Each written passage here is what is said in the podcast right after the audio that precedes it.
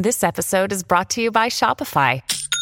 Forget the frustration of picking commerce platforms when you switch your business to Shopify, the global commerce platform that supercharges your selling wherever you sell. With Shopify, you'll harness the same intuitive features, trusted apps, and powerful analytics used by the world's leading brands. Sign up today for your $1 per month trial period at shopify.com slash tech, all lowercase. That's shopify.com slash tech.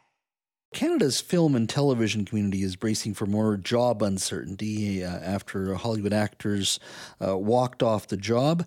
Uh, the Screen Actors Guild uh, uh, and the America Federation of Television and Radio Artists uh, walked off the job at midnight Thursday.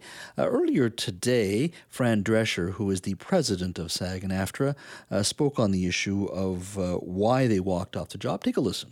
What happens here is important because what's happening to us is happening across all fields of labor by means of when employers make Wall Street and greed their priority and they forget about the essential contributors that make the machine run. We have a problem. I am shocked by the way the people that we have been in business with are treating us.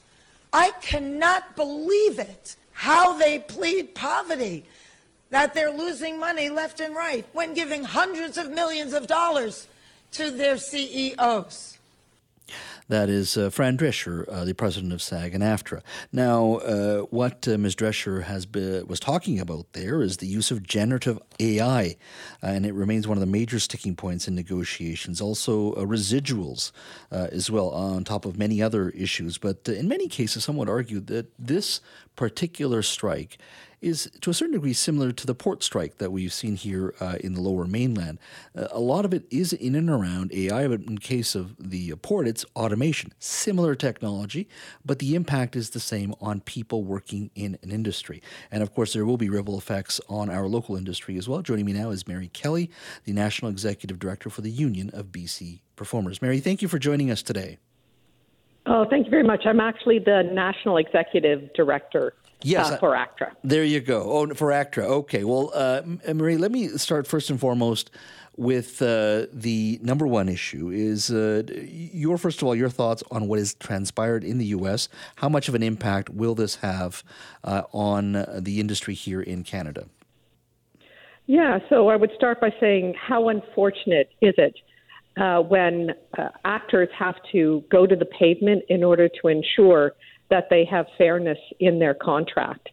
Uh, we saw approximately 70 days ago in May, the writers were forced out on strike.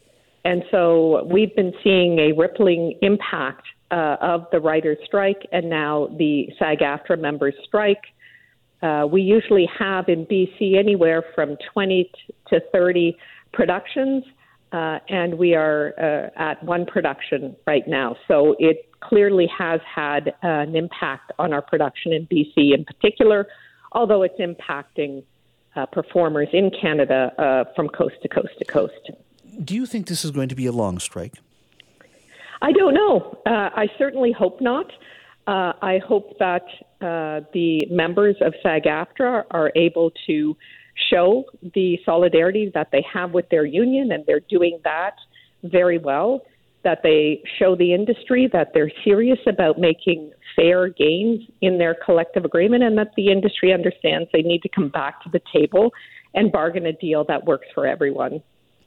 Uh, how big of a challenge is uh, uh, AI to your industry? AI is a it's a major issue that we are all contending with. So it is as important as it is in the United States. It's also important here in Canada. We want to ensure that when AI is used, and we're not opposed to using AI in our industry, we, but we want to make sure that care is taken with how it's used, that performers are compensated for its use, and that there is a consent given by performers. So I can just try to bring this to life a bit for mm-hmm. your listeners and say a performer's business is its image. And so the individual, what the individual says and does on the screen is very, very important to performers. To have the ability to then change what a performer does significantly so that performer is not okay with the image that's being portrayed is not okay. Mm-hmm. To take their image, duplicate it, change it, utilize it so that they're not being compensated for the work that they've done is also not okay. So, in this case, and, and for our audience, I want to sort of uh, clarify this issue. Uh, essentially, uh, let's say you're a background actor, an extra. Sometimes people refer to them. As, uh, you, you, know, you can film somebody as, as a background actor, but with technology today, once you have somebody's image, you can use them in different angles, different perspectives. But you can use that image in perpetuity, and some would argue with no consent or compensation, as you're saying. Um, how? I mean, if, if, even if you're able to do that, would you need as many people working in the industry at the end of the day? Absolutely not. And that's the issue here: is that you're taking away somebody's image. You're deciding what you're going to do with that image, and you're not compensating them for them. So not only can they duplic- duplicate a background performer, they can take a principal performer and they can make that principal performer do what they want or say what they want. Mm-hmm. And you've seen a number of very famous, uh, high profile stars who have had their image uh, obstructed by AI, and so that they're in the public saying things that they would never say. And it's hard to take that back. Once the public sees your image, mm-hmm. they believe it to be you, and it's hard to take that back. Well, I was just looking at uh, uh, something on YouTube with uh, Morgan Freeman and his image and AI. And is it Morgan Freeman? No, it's not. You have to look closely. But you add a couple of years of technology, and boy, it is looking re- even more real, and you can see the impact it can it can it can potentially have. Now, the the other issue is streaming services. We love streaming services for um, their convenience. Uh, it's easy. Uh, but in the past with television and movies is once uh, uh, they air there would be residuals you would receive because they could be run in perpetuity for 10 years 20 years depending on a on a hit TV show um, but with streaming services you don't know what their audience numbers are because they don't share uh, and once you run something uh, and it's paid for there generally isn't res- residuals for uh, actors and background actors. Uh, how much of an impact is that having for writers and for actors now? Oh, it's having a huge impact. And so basically, what's happened in very rapid succession over COVID is that the industry and the studios have switched to this new model of streaming.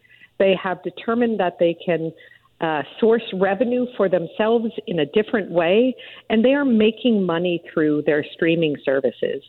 On the flip side, the collective agreements that we have are premised on a different business model in which performers actually get a small share of the profits when you are reusing and using the work that we do. And so you're quite right. What's happened is with the flip from the old business model to the new business model, performers are losing out. And I can tell you that the income of performers is premised on two things. One is actually working the day for the shoot, so performing on the day so that you get it into uh, the can for use. And then, secondly, is what are they doing with that performance? Is it going to be something that is going to be shot and shown worldwide, or is it a small market? Is it going to be something like, you know, Seinfeld that is going to go on and on? But performers should have a share in the profits that are made out of their creative, which is that product. Mm-hmm. And the new business model doesn't recognize their contribution like the collective agreement expects them to. And, you know, I just think of my own viewing habits. Uh, you know, 25 years ago, when you had a, a, season of television, it'd be 24 episodes, if not even longer. And today, uh, a series can have 10 episodes, eight episodes on these streaming services. So there isn't as much work that is stretched over the year as well. I mean, the, the, what we consider a season now is changing too. And it, it, I think people don't realize sometimes, while there may be more quantity of work, and certainly there was in the past, I'm not sure if it would be moving forward with these streaming services because of their finances. But the industry, for me, it seems this strike uh, is that inflection point where this industry has to figure out a, a, a compensation for actors, background actors, writers, everyone that can move you forward over the next 10 years because technology has changed so quickly. Absolutely. And I think often when the general public thinks about performers, they think about the individuals that are the stars, that are often seen as the faces of the industry, but they don't recognize that there are hundreds of thousands of workers uh, in the industry, lots and lots of different kinds of performers. There's crew, uh, there's just so many people that are attached to this industry mm-hmm. that make this industry go.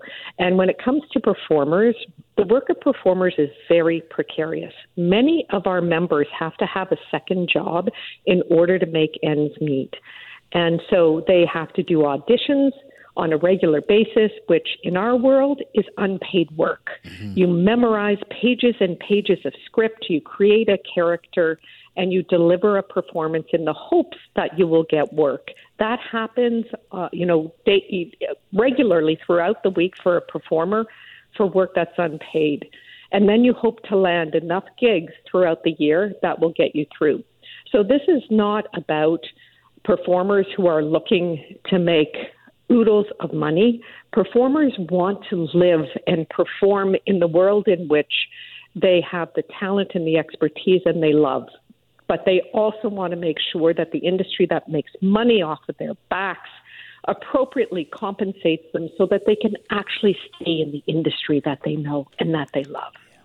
Uh, Ms. Kelly, thank you so much for your time today. I Really appreciate uh, the conversation. My pleasure.